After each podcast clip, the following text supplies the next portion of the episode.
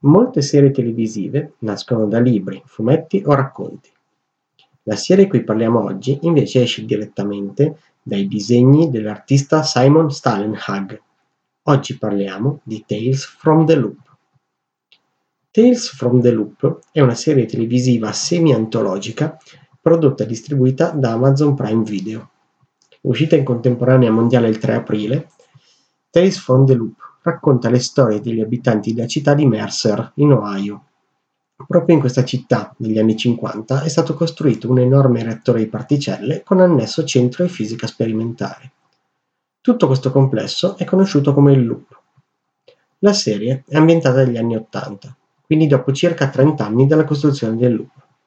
La tecnologia ha fatto passi da gigante. Robot, mezzi antigravità, arti bionici e molto altro sono entrati nella quotidianità. Ma il salto tecnologico ha creato anche alcune stranezze. Nei boschi attorno a Mercer c'è una gran quantità di macchinari abbandonati, strani oggetti dagli effetti imprevedibili o robot in disuso. E spesso sono questi rottami a innescare queste storie dal loop. Ho definito questa serie semi-antologica, poiché la storia di quasi ogni episodio è scollegata dal precedente.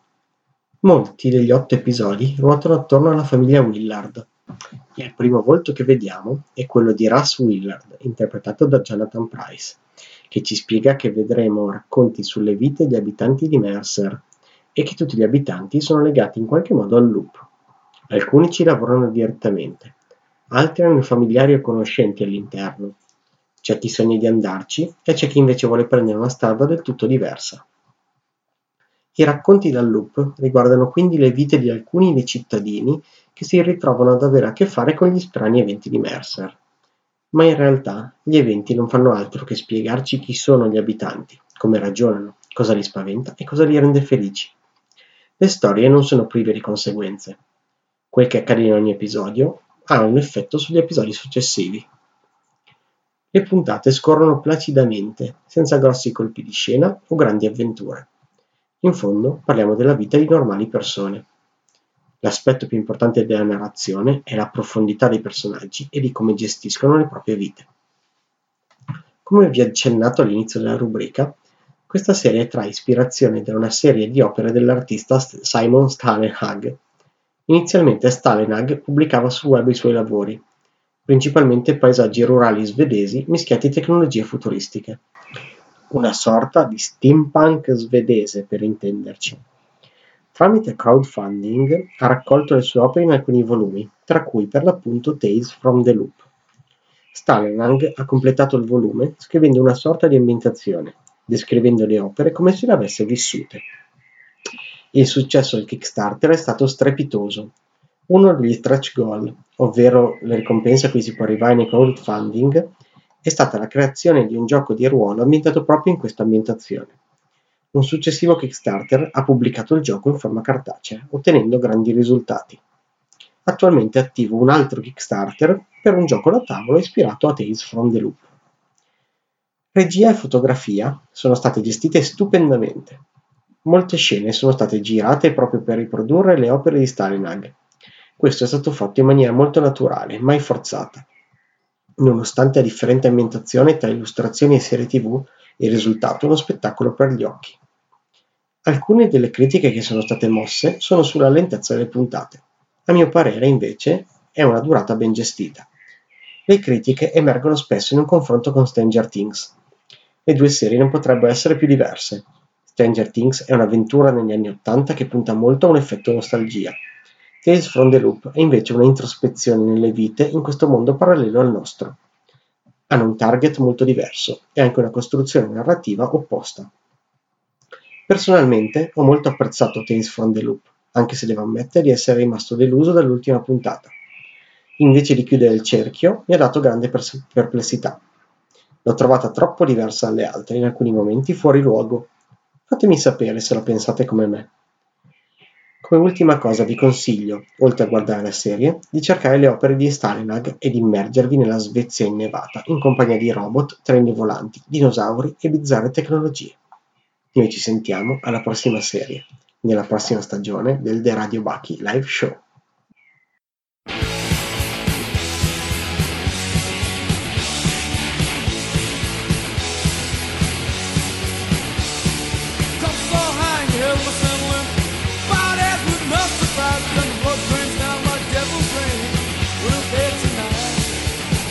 Wow.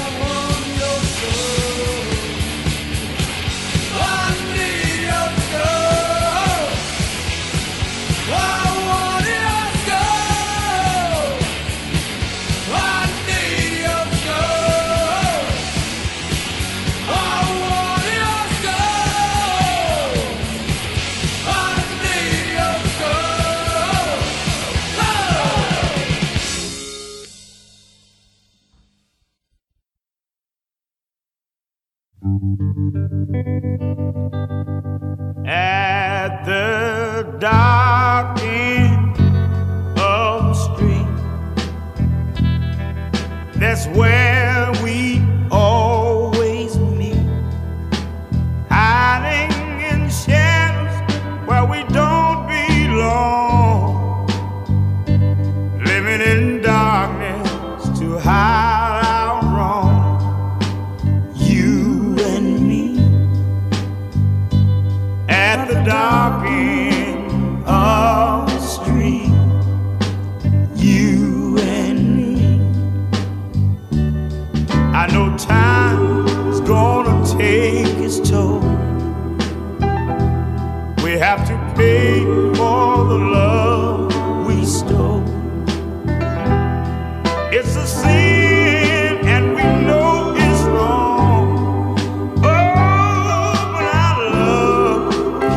coming on